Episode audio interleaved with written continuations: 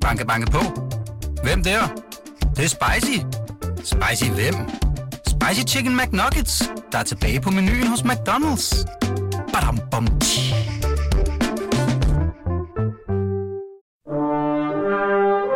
Du lytter til Radio 24-7. Den originale taleradio. Velkommen til Hitlers Æseløer med Jarl Kortua.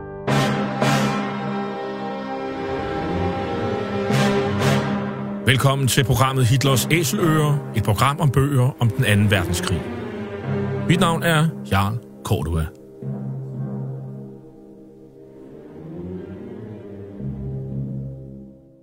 Den anden verdenskrig blev indledt den 1. september 1939 med det nazistiske Tysklands overfald på Polen.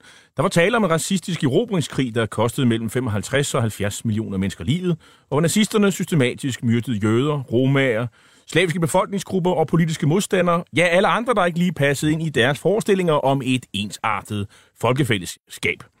Nazisterne de blev i årene efter dømt ved krigsforbryderdomstolen i Nürnberg, og flere af deres organisationer, såsom Nazistpartiet, NSDAP, SS og Gestapo, de blev stemplet som ulovlige forbryderorganisationer. I denne serie, som vi har valgt at kalde for Hitlers Æsløer, præsenterer vi nogle af de mange bøger, som i disse år udkommer om den anden verdenskrig. En hilsen til jer, kammerater, til dig, min ven og min bror.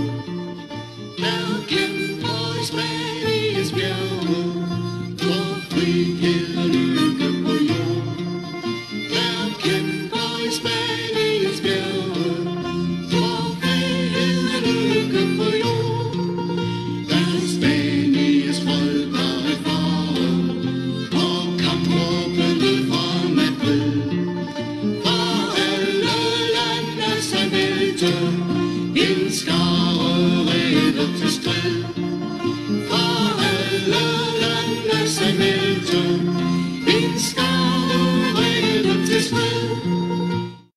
hører her Spaniensangen, eller en hilsen til jer kammerater, skrevet af den danske kommunistiske forfatter Martin Jensen under den spanske borgerkrig. Teksten den lyder en hilsen til jer kammerater, til dig, min ven og min bror, der kæmper i Spaniens bjerge for frihed og lykke på jord.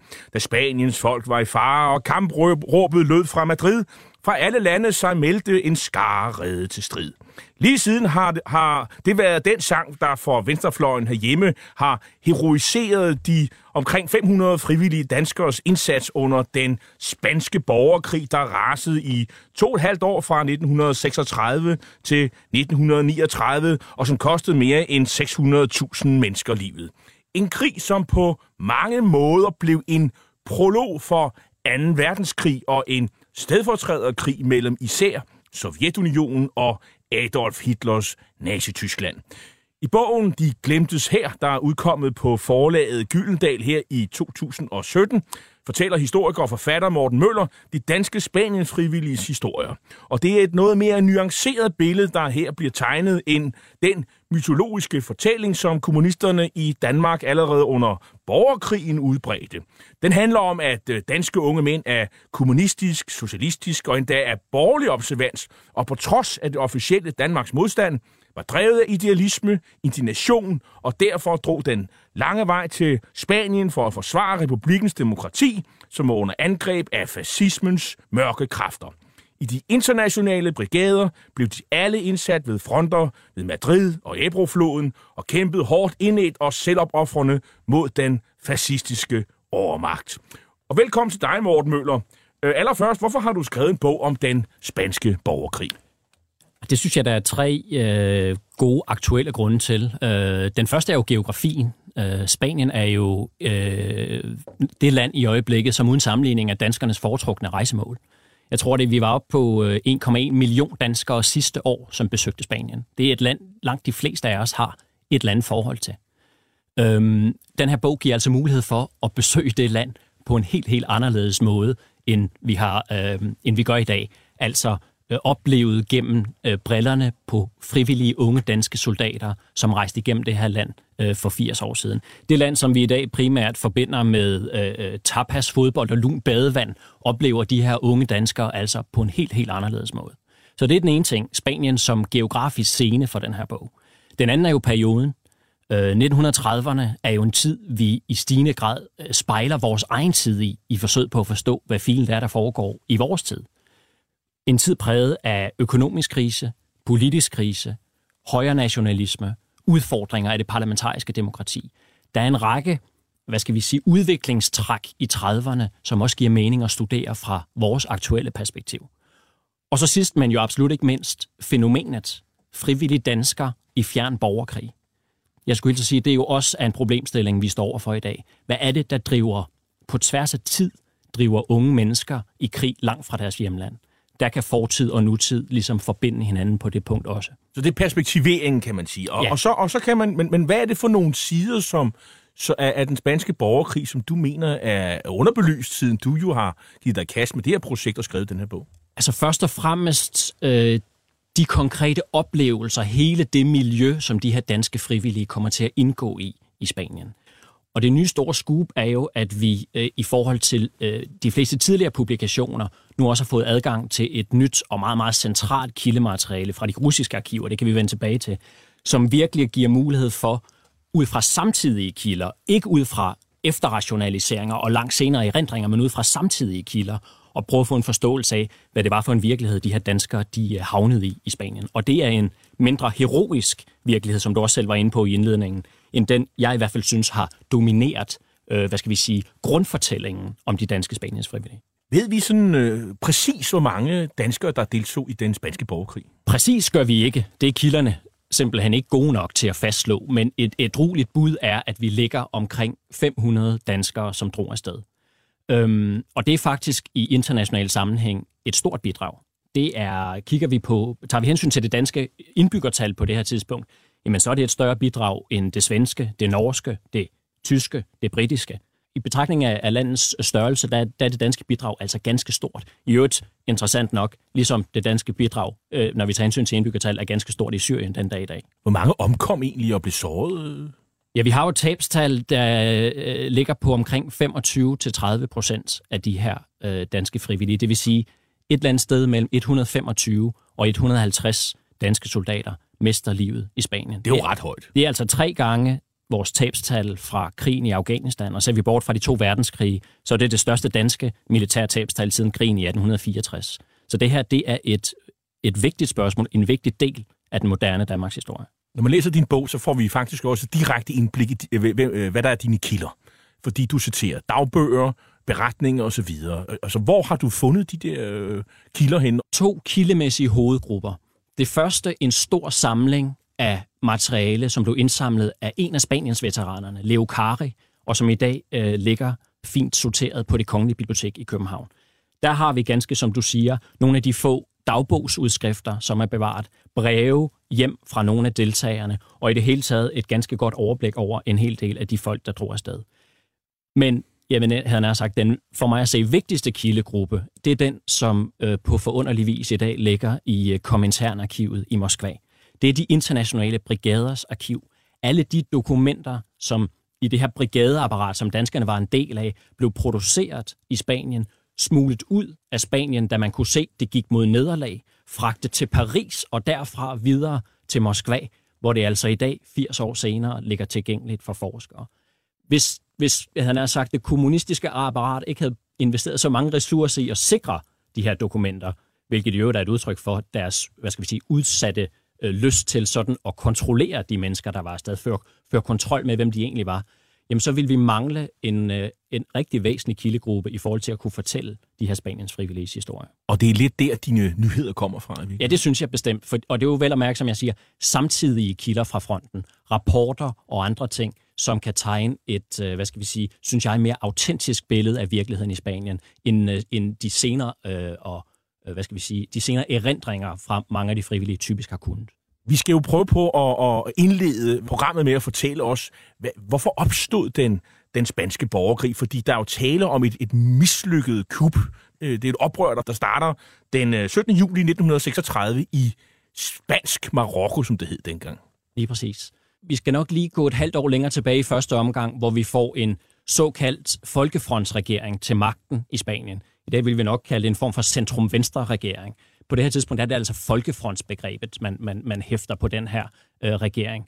Og øh, den kommer til magten efter øh, adskillige års voldsom politisk uro i Spanien, som er et meget splittet samfund.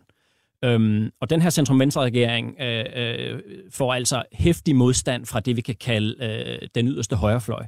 Et, et, en alliance af katolikker, ultranationalister, fascister og andre, som har et, øh, et had til den her centrum-venstre-bevægelse. Monarkister. Monarkister.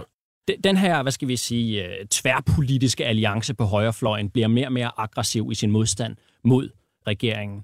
Og i juli, som du siger, 1936, jamen der orkestrerer ledende officerer i den spanske hær, altså det her kupforsøg. I første omgang øh, øh, har man tiltro til, at det vil blive en succes i løbet af få dage. Men modstandsviljen fra regeringssiden, fra republikken, viser sig altså at være større end forventet. Og så har vi pludselig en blodig borgerkrig, der altså næsten var i tre år. Der er jo nogen, der gerne vil gøre det her til en historie om røde mod sorte, fascister mod demokrater. Hvad vil du sige øh, til den fremstilling? Lad os tage den, den såkaldte røde side først. Øh, der kan man sige, at Folkefrontsregeringen i sig selv sådan set primært består af forholdsvis moderate kræfter øh, af, af sådan øh, midtersøgende borgerlige karakter i alliance med det store socialistparti. Men man bliver, ikke mindst da kupforsøget først finder sted, mere og mere afhængig af de to andre bevægelser på den yderste venstrefløj, som, som, øh, som øh, hvad skal vi sige, vil styrke forøges i kølvandet på borgerkrigen, nemlig den anarkistiske bevægelse og den kommunistiske bevægelse, sætter sig mere og mere på de ting, der foregår i republikken. Så man kan sige, det er et mere broget billede øh, af forskellige alliancepartnere her. Nogle er absolut overbeviste demokrater, andre mere radikaliserede med et betændt forhold til det parlamentariske demokrati. På den anden side, er de alle sammen antidemokrater? På, på, På, på nationalistfronten?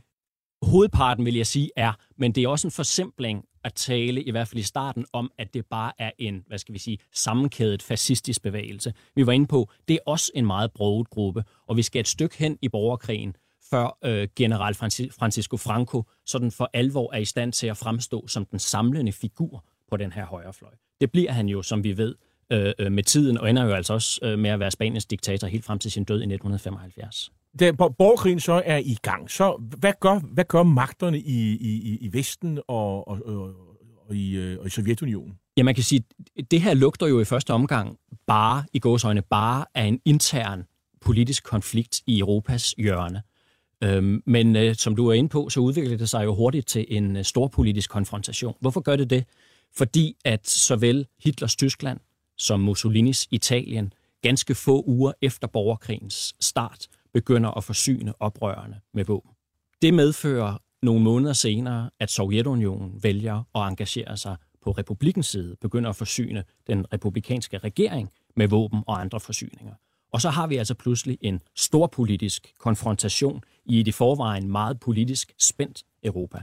Og derfor er det jo også rimeligt, som du sætter ind på, at kalde den spanske borgerkrig for en form for stedfortræderkrig.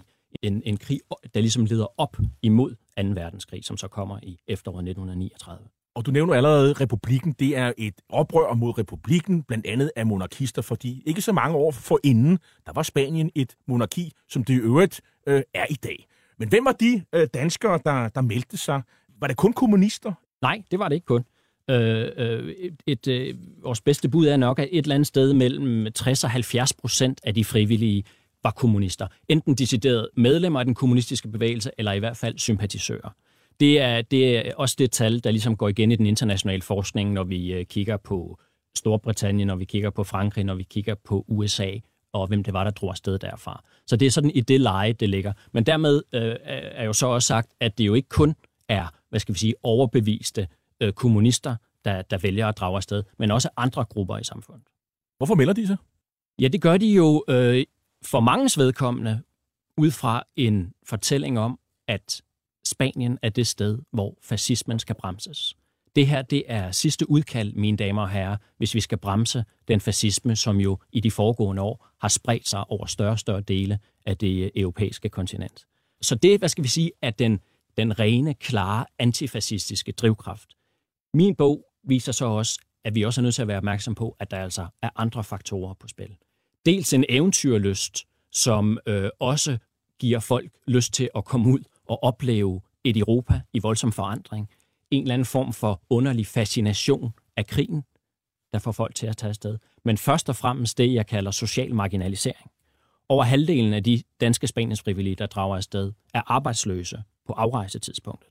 Og det hører altså med til forståelsen af, hvad det er, der får dem til at tage afsted.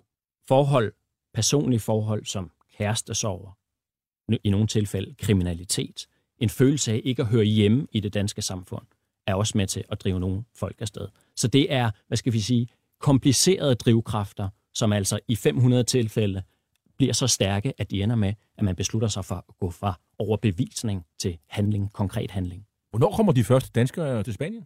Ja, der har vi jo den berømte historie om øh, brødrene Nielsen fra København. Tre brødre og deres gode ven Hans Petersen, som øh, få uger efter borgerkrigens øh, start spontant hopper på cyklen på Bjelkes Allé øh, i, på Nørrebro og øh, tager de der turen, de der 2.000 kilometer mod den øh, fransk-spanske grænse. Så det er de første kendte Spaniens frivillige, som jo drager afsted, uden at der er nogen, der har beordret dem til det, uden at der er noget kommunistisk apparat, som for alvor er begyndt at organisere de her brigader. Var der sådan en rejserute, man, man tog? Da, da, da brigaderne så bliver oprettet, kan vi komme til, vende tilbage til, hvorfor de gør det, så bliver rejseruterne mere systematiseret. Da den kommunistiske bevægelse ligesom går ind og er med til at organisere de her folks afrejse. Der, det kunne typisk være, at man, tog, øh, øh, at man tog en båd fra Esbjerg til Antwerpen, videre med tog til Paris, som ligesom var samlingssted for de her udenlandske frivillige soldater, hvorfra de så blev sendt videre til Sydfrankrig, inden de så blev sendt ind over grænsen. Til, så, slapper man også, så man også for at tage igennem Tyskland. Øh, det kunne jo sikkert være problematisk. Lige præcis. Og så er det jo det, at øh, hvad, hvad gør det officielt Danmark, når de her unge, øh, mange, i mange tilfælde kommunistiske mænd, de drager til Spanien? I første omgang ikke så meget. Men, øh, men Danmark blev en del af det, øh, der hedder ikke-interventionskomiteen. Altså et europæisk internationalt forsøg på øh, at sikre, at den spanske borgerkrig ikke udvikler sig til en øh, stor politisk konfrontation i Europa. Øhm, og hvad betyder det? Jamen det betyder, at Danmark øh, skriver i februar 1937 skriver under på en international aftale om, at øh, de, de enkelte landes statsborgere ikke må deltage i borgerkrigen. Så fra det tidspunkt bliver det altså ulovligt i Danmark og, øh, hvad skal vi sige, lade sig væve til den spanske borgerkrig. Det betyder så også, at så begynder rejseruten så også at blive en lille smule mere kompliceret, for så skal det altså foregå i skjul, og det skal foregå uden at, øh, at franske grænsegendarmer øh, øh, opdager folk. Så der har vi pludselig eksempler på, at danske frivillige altså bliver sendt ud på 16-17 timers lange vandringer over Pyrenæerne for at kæmpe sig ind i Spanien. Og det er heller ikke helt ufarligt. Det er heller ikke helt ufarligt, nej. Og hvad, hvad er det, man melder sig til, når man pludselig står i Barcelona, øh, og så, så får man så et gevær i hånden, og her et par støvler og en uniform, og så er sted til fronten, og, og, og hvad er det for en enhed, man kommer ind i? Det man jo fra oktober 1936 melder sig til, det er det, der hedder de internationale brigader. De internationale brigader bliver oprettet på sovjetisk initiativ som en del af den kommunistiske bevægelses hjælp til Spanien. Vi var inde på før, at Stalin altså beslutter at sende både våben og forsyninger til Spanien. Men der bliver også besluttet at oprette et internationalt hjælpekorps, som skal komme den spanske regering til hjælp. I første omgang er målet at øh, skaffe 5.000 frivillige øh, til det her hjælpekorps, men da krigen er slut, der er det samlede antal altså snarere 35-40.000. Så det bliver sådan set en succes.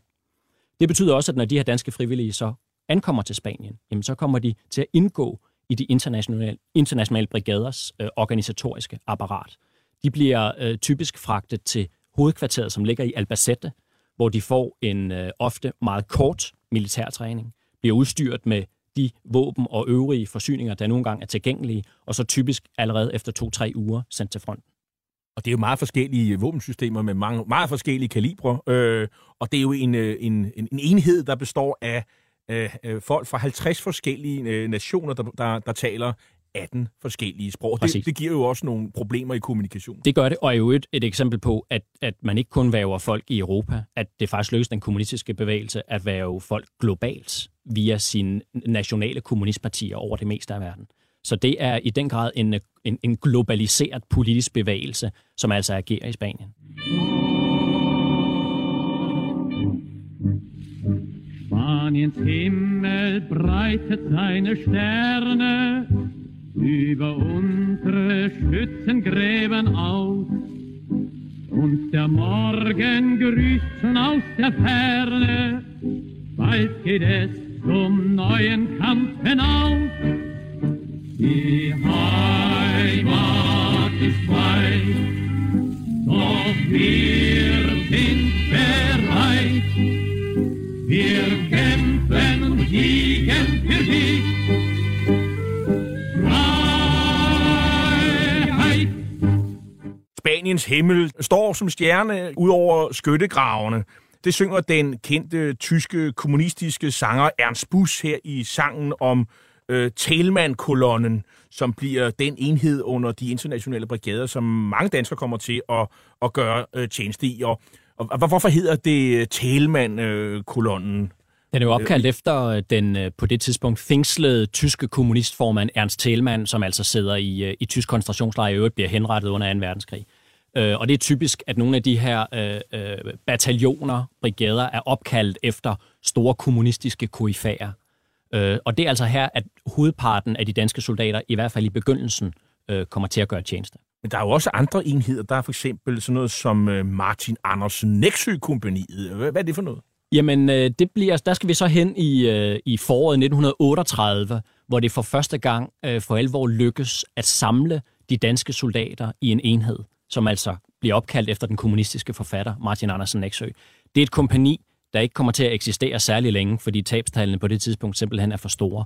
Men en kort overgang, der, finder, der er det altså øh, hvad skal vi sige, meget tilfredsstillende for de danske soldater i Spanien at opleve, at de får lov til at organisere sig i et fælles kompani. Det hører så med til historien, at det kompani faktisk øh, indeholder flere spanier, end det indeholder øh, danskere på det her tidspunkt. Men man får dog samlet en del af de danske soldater, som er aktive på det tidspunkt. Og kompani, det er cirka 150 mand. Men der er også øh, for eksempel en af dine kilder, der hedder Torben, som jo, så skriver øh, om sine oplevelser derfra. Han, han fortæller blandt andet, at der er også noget, der hedder Axel Larsen øh, kompaniet, og, og det er straffekompani, som han siger, hvor man ikke har det så godt. Ja, og der har vi jo så et eksempel på, hvad skal vi sige, den mørkere historie, som for eksempel kommer til udtryk i, i Torbens erindringer, som er skrevet lige da han vender hjem fra Spanien i øh, vinteren 839.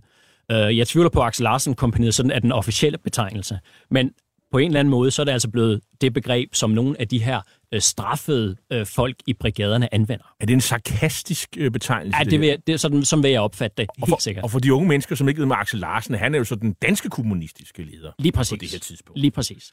Øhm, hvad, har, hvad har danskerne af, af, af militær uddannelse, før de kommer i Spanien sådan generelt, og, og du siger, de får en meget kort uddannelse dernede? Ja, og, og deres militære erfaring er, er, er meget forskellig, men generelt må man sige også typisk temmelig begrænset. Øhm, og når vi dertil lægger, at øh, deres, øh, deres øh, kurser og træning i Spanien altså ofte begrænser sig til ganske få uger, i nogle tilfælde ganske få dage, fordi man simpelthen desperat har brug for dem ved fronten, så er det jo heller ikke overraskende, at øh, tabstallene de bliver så voldsomme, som de bliver. Jeg mener, øh, øh at tabstallene i Første Verdenskrig gennemsnittet er noget, der ligner 13,5 procent, og det er jo ellers det, vi kender som en ganske voldsom blodig skyttegravskrig. Men i Spanien blandt danske frivillige, der er tabsprocenten altså dobbelt så høj. Og en af forklaringerne er, at det jo altså ikke er specielt veltrænede soldater, der bliver sendt i kamp. Hvordan er det med forplejning, våben, udrustning? Øh, Er det meget høj standard, eller hvad vil du sige? Blandet vekslende, fordi den hele tiden også er afhængig af, øh, at forsyningerne fra Sovjetunionen er i stand til at nå frem. Nogle gange ser ud- forholdene ud til at have været ganske udmærket. I andre tilfælde, især når vi kommer et stykke hen i borgerkrigen, går det nedad. Både hvad våbenkvalitet angår, men også hvad fødevare angår. Så vi har flere beretninger om, at soldaterne simpelthen er i underskud af mad ude ved fronten. Og når man kombinerer det med øh, en mere og mere overlegen militær modstander, jamen, så er det jo ikke så underligt, at moralen også begynder at lide et knæk, øh, når vi kommer hen i øh, 738. Hvad er situationen på slagmarken, når vi sådan øh, starter her, øh, krigen her i efteråret 1936? Jamen, der er situationen den, at øh, Franco og hans folk gør alt for at øh, bide sig tættere og tættere på hovedstaden Madrid. Strategien er simpelthen, at kan man få hovedstaden til at falde, så falder republikken. Øh, så man har bevæget sig fra Sydspanien og tættere og tættere mod hovedstaden Madrid.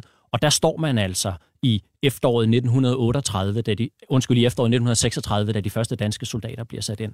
Og man står rigtig, rigtig tæt på. Da, da Frankos soldater øh, når allerlængst på det tidspunkt, der står de altså 10 minutters gang fra hovedgaden Gran Via. Vi har nogle meget, meget voldsomme kampe i universitetsbyen, sådan lige i Madrids udkant, hvor nogle af de allerførste danske soldater bliver sat ind. Man kan stadigvæk se skudhullerne i fakultetsbygningerne derude, hvis man som turist i Madrid skulle have lyst til, hvad skal vi sige, helt konkret at se de fysiske rester af den her borgerkrig. Så det er meget, meget tæt på, at den her borgerkrig allerede slutter i efteråret 1936. Hvordan klarer danskerne sig egentlig i de internationale brigader? Meget blandet, kan man sige. Igen også afhængig af, øh, hvad det er for en, en militær erfaring, de har med sig i bagagen. Øh, vi har skudsmål på dem i slutningen af krigen, hvor øh, nogle af brigadernes øh, hvad skal vi sige, byråkrater sætter sig ned og han altså giver karakterer til nogle af de her danske soldater. Øh, omkring halvdelen af dem øh, øh, får ros, både for deres militære og politiske indsats, fordi de to ting hænger i høj grad sammen i, i det kommunistiske univers. Man kigger på dem som politiske soldater. virkelig. Ja, det gør man. Øh, og mener, at der er en tæt sammenhæng mellem politisk bevidsthed og, øh, hvad skal vi sige, indsats på slagmarken. Men den øvrige halvdel får altså mere, mere eller mindre barsk, hård kritik. Øh, enten på grund af deres politiske mangler, men altså i nogle tilfælde også på grund af deres militære mangler, øh, hvilket jo blandt andet skyldes, at øh, en hel del af dem faktisk ender med at forsøge at desertere fra, fra fronten i Spanien. Så det er et meget broget billede, der tegner sig. Ja, ikke bare én gang deserterer, de deserterer op til flere gange og bliver straffet for det, men det vender vi tilbage til. Hvad er egentlig problemerne for, for, he, for Folkefrontshæren? at det er, at den er, er voldsomt dårligt organiseret i første omgang. Og det er den jo blandt andet, fordi at den er ret afhængig af den her stærke anarkistiske bevægelse i Spanien. I Spanien står anarkismen som politisk ideologi usædvanligt stærkt i forhold til andre lande i Europa. Og hvis der er noget, anarkister ikke kan lide, så er det disciplin og organisering. Og det får altså visse vanskeligheder for os, øh, i forhold til at skabe en slagkraftig enhedshær på det tidspunkt. Ja, anarkismen går ud på, at man faktisk ikke, ikke nogen skal bestemme over en, man skal selv klare sig selv. Og det vil sige, når en eller anden øh, fra regeringen siger, nu skal I altså drage i fronten, så siger vi, at det, øh, det bliver ikke i dag. Og der har vi jo sådan en stor brudflade mellem anarkisterne og kommunisterne. Kommunisterne, som stik modsat netop går ind for hård disciplin øh, på det her tidspunkt. Og det kommer også til at præge udviklingen i republikken, og dermed også den modstandskraft, man er i stand til at opbygge.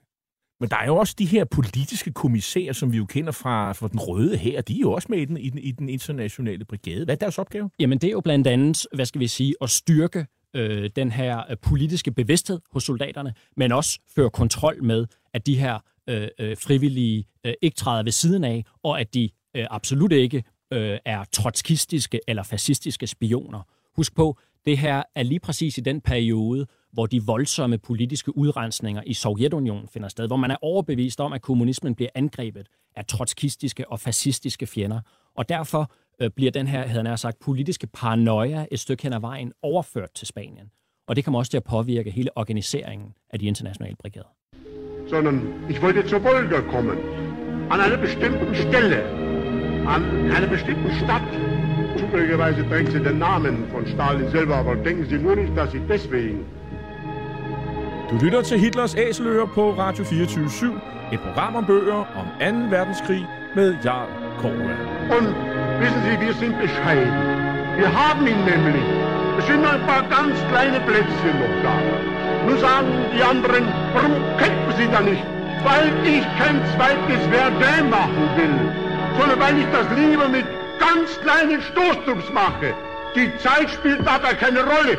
Es kommt kein Schiff mehr die Wolga hoch. Das ist das Entscheidende.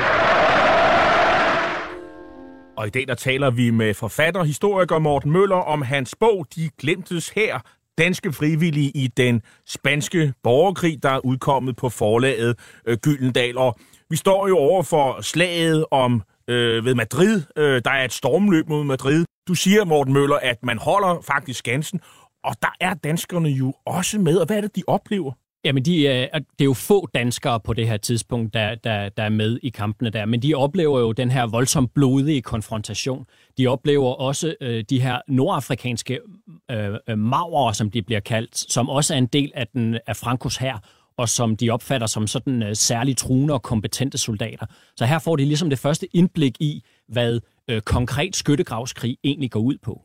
Man kan sige, øh, det er så også den begivenhed, der er med til at højne de internationale brigaders popularitet i Spanien. I første omgang er der egentlig kræfter i Spanien, som er lidt skeptiske over for, at der skal komme udlændinge og hjælpe republikken til sejr. Men de bliver altså sat ind, de internationale brigader, i kampen om Madrid på lige, præcis, på lige præcis et så centralt tidspunkt, så de i hvert fald bidrager til at vende udviklingen og sikre Madrids overlevelse. Og det betyder så også, at øh, de bliver anerkendt i større dele af øh, den spanske republik, og at de også selv oplever det her som øh, noget, de tror på. Så det er egentlig med til at styrke moralen på det tidlige tidspunkt i krigen. Men der kommer jo flere slag, og det er jo der er et sådan, det gennemgående af blandt andet øh, beretter Leo Kari øh, også om de her, hvordan de her utrænede frivillige, de offrer sig i håbløse aktioner. Øh, prøv at beskrive, hvad er det typisk, der, der, der sker? Er det, er det den her, man, man vælter frem øh, mod maskingevær og bliver meget ned? Øh, er det sådan noget, man ser? I nogle tilfælde, ja. Øh, og det bunder jo blandt andet også i, at man har officerer, som øh, tydeligvis ikke går specielt meget op i tabstal, men mere går op i, øh, i nogle gange virker det øh, fuldstændig blindt at sende øh, soldater ud i nogle slag, som de ikke har en jordisk chance for at vinde. Øh, så efterhånden så stiger tabstallene jo ganske betragteligt, også i de internationale brigader. Og øh, det bidrager så også til, at øh, moralen efterhånden lider skade. Der er jo andre slag, som følger, øh, blandt andet i februar 37 ved Jarama-floden.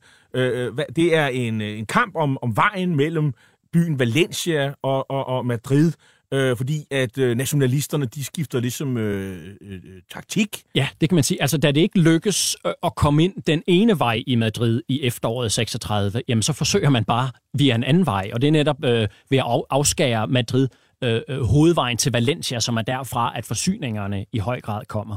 Øh, Så det bliver et voldsomt slag ved Jarama-floden, som ligesom handler om at, at, at opnå kontrol over den her centrale færdselsåre ind til hovedstaden. Men det bliver altså også et sted, hvor republikken er i stand til at yde så meget modstand, så det heller ikke lykkes for Frankos tropper at få et gennembrud der. Så til sidst, efter to, tre, fire øh, forsøg forskellige steder rundt om Madrid, så finder Franco på noget andet. Så siger han, nu må Madrid ligge stille, og så må vi tage nogle andre bidder af Spanien og vende tilbage senere. en un infierno de terror fascista ahoguen en sangre las libertades populares, dispuestos a luchar hasta agotar el último cartucho, dispuestos a defender las libertades populares, marchamos decididos a no terminar la lucha hasta abatir el enemigo.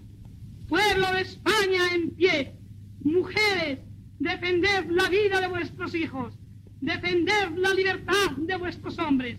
Jeg vil høre her den legendariske kommunistiske agitator og parlamentariker Dolores Ibaruri, også kendt som La Passionaria, passionsblomsten i et, et, et appel til folket om at kæmpe imod fascisterne. Morten Møller, hvem, var hun? Øh, det er jo hende, vi kender fra det her No Passeran øh, kampråb. Lige præcis. Hun bliver jo en øh, meget central øh, talskvinde for det kommunistiske, det spanske kommunistparti, men jo i bredere forstand også et symbol på den spanske modstand mod fascismen, og derfor bliver hun også et stort ikon uden for Spanien, i hele Europa, og indgår ligesom i den kommunistiske fortælling om det her spanske folks, øh, hvad skal vi sige, dybliggende kampvilje i forhold til at kæmpe, bekæmpe fascismen.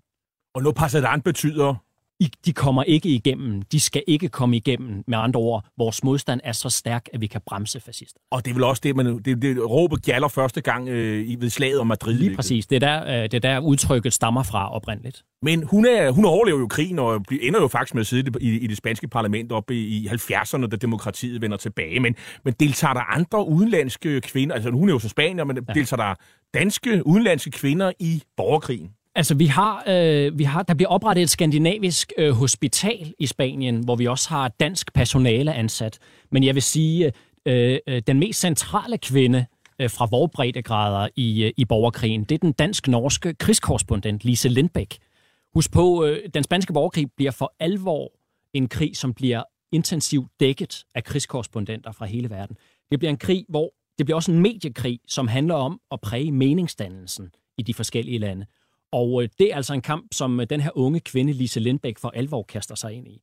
Der er ikke tale om, øh, hvad skal vi sige, objektiv, distanceret journalistik, men tværtimod om holdningsbredet journalistik, der har som sit erklæret mål øh, at påvirke øh, den skandinaviske læserskare i en mere antifascistisk retning, altså styrke republikens stemme i, i Skandinavien. Det lægger hun rigtig mange kræfter i. Meanwhile, on the other side, Patty's cameramen move forward as the insurgent army fights its way yard by yard, mile by mile, on towards Barcelona.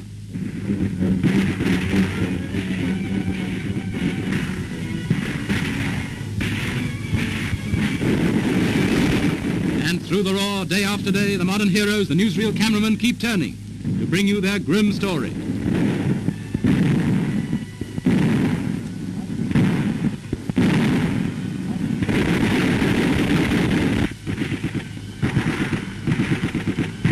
Behind the banners of the nations, it's the savagery of the 20th century. Det er blodige kampe, der, der foregår her, blandt andet ved Brunette, og, og, og, og danskerne de begynder øh, ved at, at fortryde og, og ved hjem. Øh, det vi hørte her, det var en britisk reportage ved slagmarken ved Alicante jo et, øh, men danskerne vil hjem. Nogle af dem vil hjem. Nogle af dem, øh, andre kæmper øh, lige så øh, indet, havde jeg sagt, som de hele tiden har gjort. Men nogle, og altså et stigende antal, fortryder altså beslutningen. Man kan sige, de går fra at være frivillige til at være uvillige soldater. Og øh, nogle af dem er helt tydeligvis også af den overbevisning, at når de var frivillige, da de kom derned, jamen så må de da også have ret til at beslutte sig for, når de ikke vil være frivillige længere. Det er den kommunistiske bevægelse, og for så vidt også de spanske myndigheder, bestemt ikke enige i. De insisterer på, at den her krig, den skal altså fortsætte til sejren er en realitet, og de frivillige, de kan ikke få lov til at rejse hjem uden de spanske myndigheders tilladelse. Hvad kan man så gøre? Jamen, så kan man henvende sig på, på det danske konsulat, for eksempel i Barcelona, og bede om hjælp. Husk på, det skal der ret meget til at gøre, for nogle af dem er altså rejst til Spanien imod dansk lovgivning, så de står til en straf, når de vender hjem. Alligevel er nogle af dem altså så desperate, så de henvender sig til danske myndigheder i Spanien i forsøget på at komme ud. Men det er begrænset, hvad de, hvad, hvad de danske myndigheder i Spanien kan gøre. De kan godt udstede et pas til den, til den pågældende. Vedkommendes pas er blevet inddraget af de internationale brigader ved ankomsten, så de her soldater har ikke noget pas. Men selvom de skulle få et pas i Spanien, så får de ikke lov til at rejse ud, før de har en tilladelse fra de internationale brigader om, at de må forlade Spanien. Så deres eneste mulighed for at komme ud af den her konflikt, det er ved at flygte. Nogle de begynder altså at, at desertere. Det er faktisk også kommunister, og der er faktisk eksempel på en politisk kommissær øh, begynder at desertere. Som krigen skrider frem, så kan man se, at der er lav moral, og der er druk. Øh, det er udbredt. Og det er jo ikke ligefrem det billede, man hører i den danske hjemlige kommunistiske presse, Morten Møller. Nej, og det er jo, øh, jeg synes, det er interessant, det du også gør opmærksom på, det, at det også er en politisk kommissær, fordi det, det er jo noget, det, altså, at det er utrolig svært at vide på forhånd, hvordan man reagerer i en militær konflikt. Nogle af de folk, som man måske fra starten vil sige, det er de stærkeste, de mest disciplinerede, de mest øh, indætte antifascister, jamen der er også flere af dem, der fortryder i en sådan grad, så de altså forsøger at flygte fra brigaderne. Så, så øh, det der med på forhånd at afgøre, hvordan man, hvad skal vi sige, håndterer overgangen fra krigsforventning til krigserfaring, det er utrolig vanskeligt at sige, og det, øh, hvad skal vi sige, øh, afspejler sig også i de valg, der bliver truffet blandt de frivillige i, øh, i Spanien. En af dem, der, der deserterer, det er Fritz Møller fra Haderslev, som ellers har fået den opgave af de internationale brigaders apparat at skulle højne moralen blandt de danske frivillige. Han bliver opfattet som en af de absolut stærkeste danske frivillige på det her tidspunkt. Men et par måneder efter, han har fået den her opgave, der øh, stjæler han et køretøj i de internationale brigaders apparat sammen med to andre, og forsøger at køre til grænsen for at slippe ind i Frankrig, bliver arresteret, sendt tilbage til brigaderne og straffet med seks måneders fængsel. Internt så begynder der jo også sådan en slags borgerkrig i borgerkrigen. Altså det kommunisterne begynder at jage trotskister. Der er sådan en lille trotskistisk parti, øh, som også er med i, i, i Folkefronten, øh, alliancen, og, og, og det går også ud over danskerne, som pludselig bliver beskyldt for at, øh, øh at være forrædere. Lige præcis, og det var jo, som jeg var inde på tidligere, her sætter den såkaldt store terror fra Sovjetunionen sig altså også igennem i Spanien. Den her antitrotskistiske kampagne, som bliver søsat fra sovjetisk side i 1936, 37, 38, den præger også den kommunistiske bevægelse i Spanien og bidrager til de her interne spændinger på den her heterogene, splittede spanske venstrefløj. Og det fører altså i, øh, i Barcelona i foråret 1937 sågar også til øh, direkte kampe mellem nogle af de her venstrefløjsfraktioner, øh, med ganske øh, hæftige tabstal som følge. Men bliver der også øh, danskere, der bliver henrettet og bliver sat i fængsel osv.? Fængsel, ja. Vi, jeg har ikke kunne finde dokumentation for i, øh, i kildematerialet, at, at der er danske soldater, der bliver henrettet. Det er bestemt ikke ensbetydende med, at det ikke har været tilfældet. For nogle af de centrale kildegrupper øh, øh, har vi ikke adgang til, eller også øh, så er de gået tabt i Spanien under borgerkrigen. Øhm, men at der bliver danske soldater fængslet øh, af de internationale brigader, som altså selv opretter fængsler i Spanien, det er nu øh, særdeles veldokumenteret. Republikanerne de bliver trængt i, i defensiven, langsomt, men, men sikkert. Øh, juni 1937, der er der et forsøg ved Guadalajara, et, et fremstød fra, fra Folkefondsregeringen, så her, øh, det slår fejl, enormt store tab, men det løber altså ud i sandet øh, hele tiden. Hvordan, hvordan kan det være, at den republikanske her er altså ineffektiv, og næsten altid er nationalisterne underlegen? Der må vi først og fremmest sige, at det er en, en konsekvens af den internationale politik. Altså det er, en, det er en konsekvens dels af Italiens og Tysklands vedholdende massive støtte til oprørerne, men jo også en konsekvens af de vesteuropæiske stormagters tilbageholdenhed. De indfører jo en, øh, den her, Våbenembargo. et, et reelt et våbenembargo, hvor man ikke vil sælge våben til en demokratisk valgt regering, der forsøger at forsvare sig selv. Så, så man kan sige, at den militære ubal- ubalance er først og fremmest et resultat af stormagternes forskellige politiske valg på det her tidspunkt.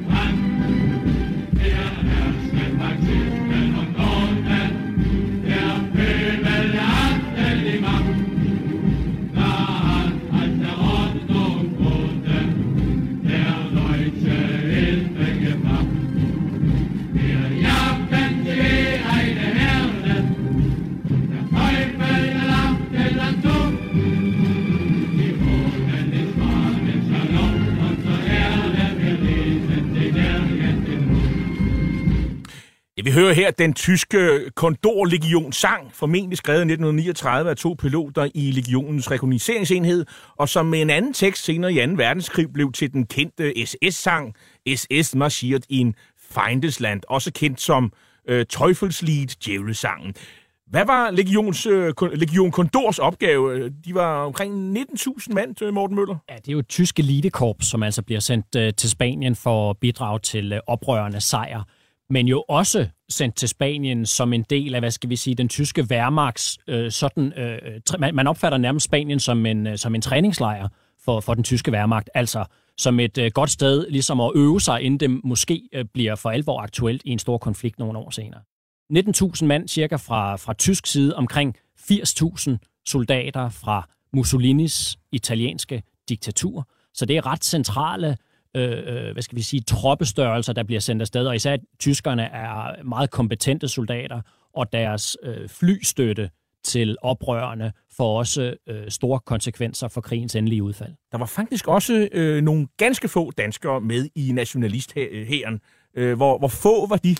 Ja, det er jo ikke en gruppe, vi, øh, vi ved særlig meget om. Jeg har forsøgt at grave øh, oplysninger frem, men, det er, men, det, men det er svært at finde oplysninger. Sandsynligvis også, fordi det er en forholdsvis lille gruppe.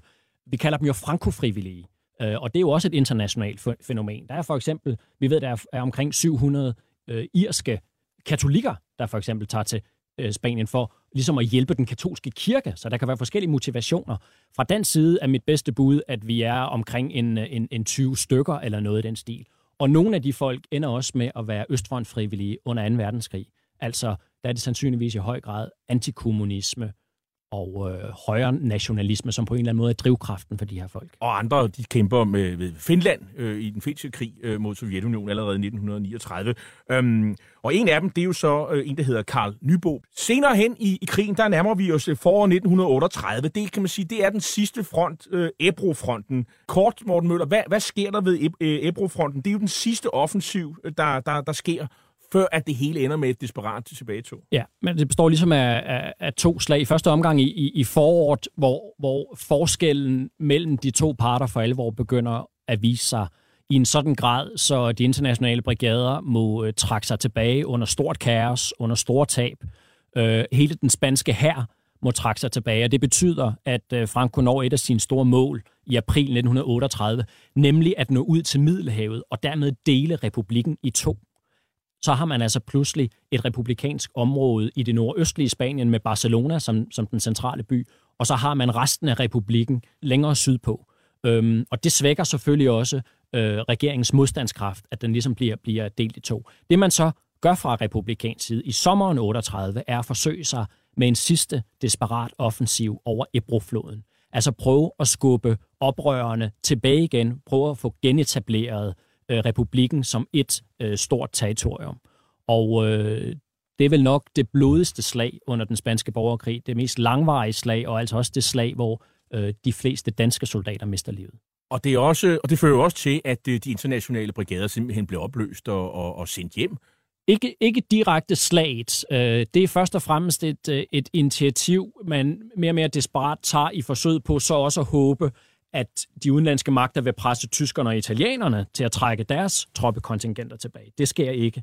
Men, men fra spansk side er det altså et forsøg på ligesom øh, at, og, hvad skal vi sige, øh, få den internationale debat om Spanien til at bluse op igen, at man trækker øh, de her tropper tilbage. Men det er også et resultat af, at kampkraften i de internationale brigader efterhånden er ganske begrænset, og at Sovjetunionen og Stalin mere eller mindre har erkendt, at borgerkrigen i Spanien altså går mod nederlag, og at man derfor ikke engagerer sig helt så voldsomt længere, som man har gjort. Og det er også under slaget ved Ebrofloden, at den sådan, øh, efterhånden ikoniske danske øh, kommunistiske yngre forfatter, Gustav Munk Petersen, han dør. Nu vil folk, øh, nu vil folk hjem, øh, fordi, øh, og, og, det, og det kommer de, de, de jo så. Øh, og det, du, siger det, du skriver, at det falder også lidt sammen med, at der er øh, tysk-sovjetiske tilnærmelser, øh, så, så, så, så nationalistregeringen mister simpelthen sin støtte. Ja, så skal vi jo så hen i, øh, i øh, efteråret 39, august 39, hvor vi får den såkaldte Hitler-Stalin-pagt, øh, som jo øh, blandt andet er et resultat af, at Stalin øh, har kendt, at hans forsøg på en folkefrontspolitik, hans forsøg på at få et samarbejde mellem først og fremmest Storbritannien og, og Frankrig, øh, ikke lykkes. Så søger han en ikke-angrebspagt med Hitler øh, i stedet for. Og det er klart, at hvor øh, de danske Spaniens frivillige i hvert fald i nogle steder vendte hjem som antifascistiske helte, jamen så bliver tiden fra 39 og frem til 1941 en periode, hvor de samme kommunister bliver meget udskilt. Un Estado totalitario armonizará en España el funcionamiento de todas las capacidades y energías del país, en el que dentro de la unidad nacional el trabajo, estimado como el más ineludible de los deberes, será el único exponente de la voluntad popular. Ja, vi hører her uh, Franco med sin sejrstale i 1939. Han lover en totalitær regering og sætter sig på magten og regerer Spanien i 35 år øh, frem til øh, 1975, hvor han dør, og så indfører man så demokratiet, men altså ikke republikken øh, i, i 1977. De øh, danske frivillige, de, de vender jo hjem og bliver jo så hyldet af, af Danmarks Kommunistiske Parti, og så opstår jo myten om en entydig, heroisk indsats øh, om, for, for de danske Spaniens frivillige. Morten Møller. Ja, og det gør den jo nok også fordi, at hvad skal vi sige, deltagelsen i Spanien også ender med at smelte sammen med den ganske centrale rolle, som nogle af de Spaniens frivillige spiller i den senere danske modstandsbevægelse. Det bliver ligesom en kommunistisk fortælling om en øh, ubrudt antifascistisk kamp fra 1936 til 1945, hvor man altså for eksempel elegant springer over den her pagtpolitik fra 1939 til 1941, hvor Hitler og Stalin havde indgået en, øh, en, en ikke-angrebspagt med hinanden. Men altså, Spanien bliver gjort til en, hvad skal vi sige, naturligt første step i en dansk modstandskamp. Øh, et sted hedder det sågar, at man, hvis man havde været i Spanien, nærmest var prædestineret til at træde ind i den danske modstandsbevægelse. Der var bestemt Spaniens frivillige, der spillede en central rolle i den danske modstandskamp, men jeg viser altså også i bogen, at der også var mange andre, som traf nogle andre valg.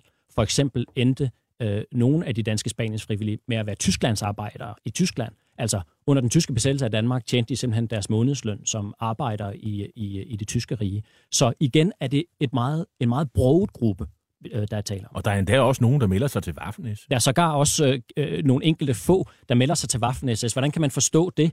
Måske fordi, at deres bevæggrund for at drage til Spanien ikke var så meget ideologisk, men mere et spørgsmål om at være professionelle soldater. Øhm, og den kamp kunne de så fortsætte under 2. verdenskrig i uh, tysk sammenhæng. Men der kommer jo også en, en regning, fordi de spanisk, spanisk frivillige de blev arresteret og interneret den, øh, i dagen efter den 22. juni 1941, hvor, hvor Hitler jo overfalder øh, øh, Sovjetunionen, og det får jo også nogle konsekvenser for kommunister og spanisk frivillige i Danmark. Så der er jo en pris at betale allerede der. Det må man sige. Øh, hovedparten af de spanisk frivillige arresteres i efteråret 1942 på tysk ordre. Man opfatter altså de spaniens frivillige som en sikkerhedstrussel i Danmark, fordi det er, er venstreorienteret med våbenerfaring, som man er bange for skal gå ind i modstandsbevægelsen og ligesom, hvad skal vi sige, hindre samarbejdspolitikkens øh, udførelse.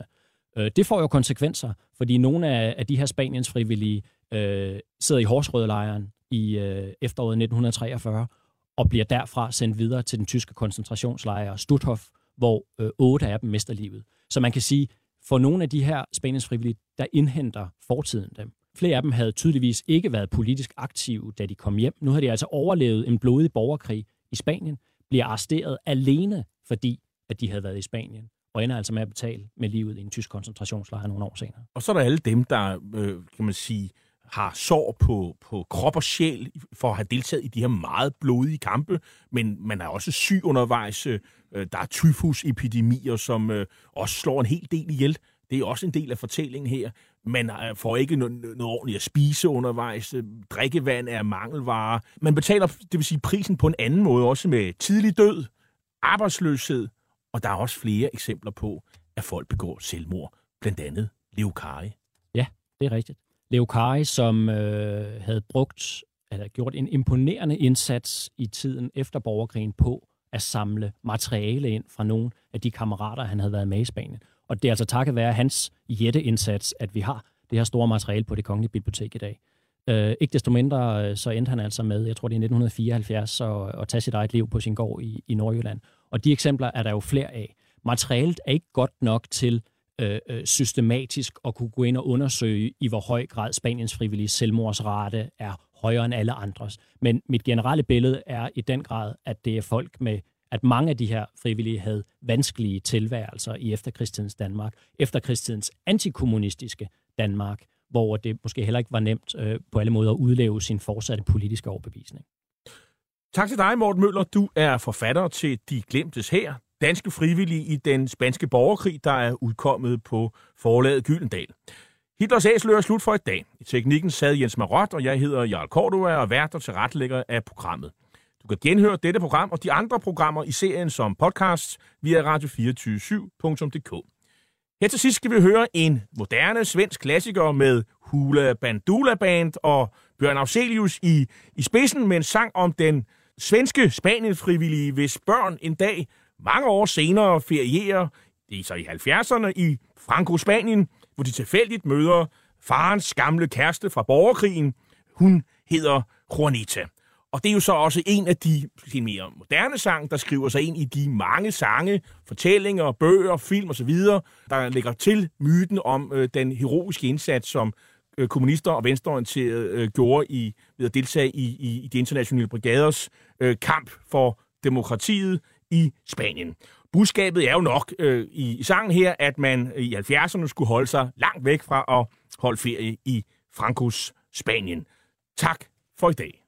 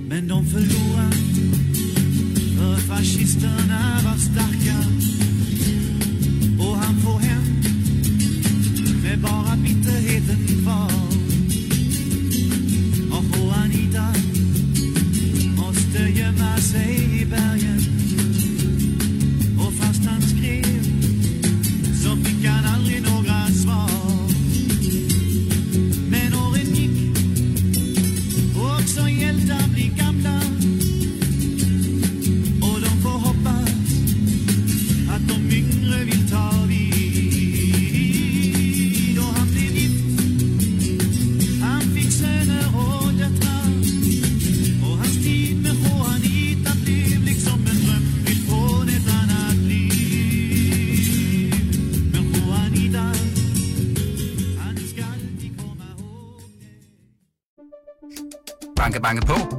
Hvem der? Det, er? det er spicy. Spicy hvem?